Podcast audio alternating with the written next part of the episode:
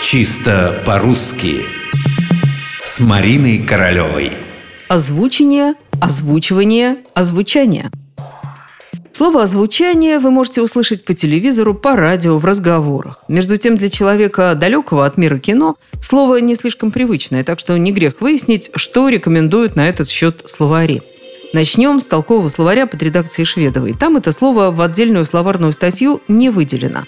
Дается глагол «озвучить», записать звуковое сопровождение фильма отдельно от съемки. А рядом существительное от этого глагола и два варианта – озвучение и озвучивание. Озвучивание я такого вообще никогда не слышала. Вероятнее всего, это процесс. А результат озвучивания – это по словарю «озвучение». Теперь словари нормативные. Тут нас ждет сюрприз. Орфоэпический словарь под редакцией Аванесова приводит единственный вариант – озвучение. Озвучение фильма. Нет в этом словаре никакого озвучивания, и тем более нет озвучания. Озвучение. И только так. В словаре ударений Агеенко и Зарвы, как и в толковом словаре, есть оба слова – озвучение и озвучивание, но никакого озвучания.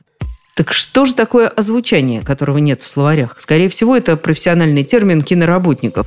Их слово, которое вырвалось на просторы повседневной речи. И вот результат. Мы с вами этим словом уже заразились. Мы его знаем и даже иногда произносим. А вот словари его не признают.